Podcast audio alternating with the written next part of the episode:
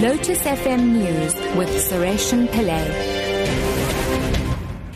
Six o'clock, seven o'clock rather, good evening. Filling stations in Gauteng will continue to run dry in the next few days, while the rest of the country remains unaffected by the fuel shortage. Fuel Retailers Association CEO Reg Sibiya says unleaded petrol and diesel are affected. He says over 100 service stations have reported running dry. Sibiya says over and above the planned shutdown at the Engen refinery in Durban, disruptions have occurred on production at South African petroleum refineries, also in Durban, leading to product shortages via pipeline. Sibiya says the situation seems to be improving, but he's not sure when it will be resolved. Shack fires have claimed the lives of six people, including five children from the same family, and left more than 150 people homeless in the last 72 hours in Gauteng. On Sunday night, five children died in a shack fire in Orange Farm, south of Johannesburg. A man also died after his room caught fire in the same area last night.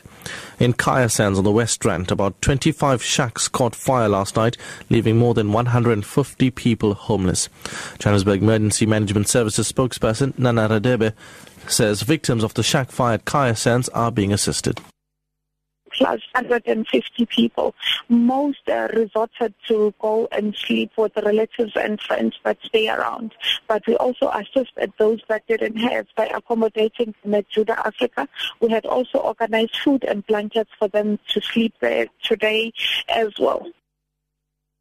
Public Protector Thuli Madonsela says her office will remain politically non-aligned, though it welcomes public support for the institution.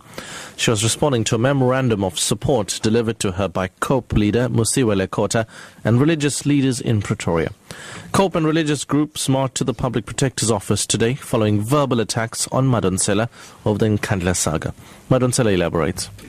We believe that is not support for me as a person, it's support for an institution created by the people of South Africa to strengthen and support constitutional democracy.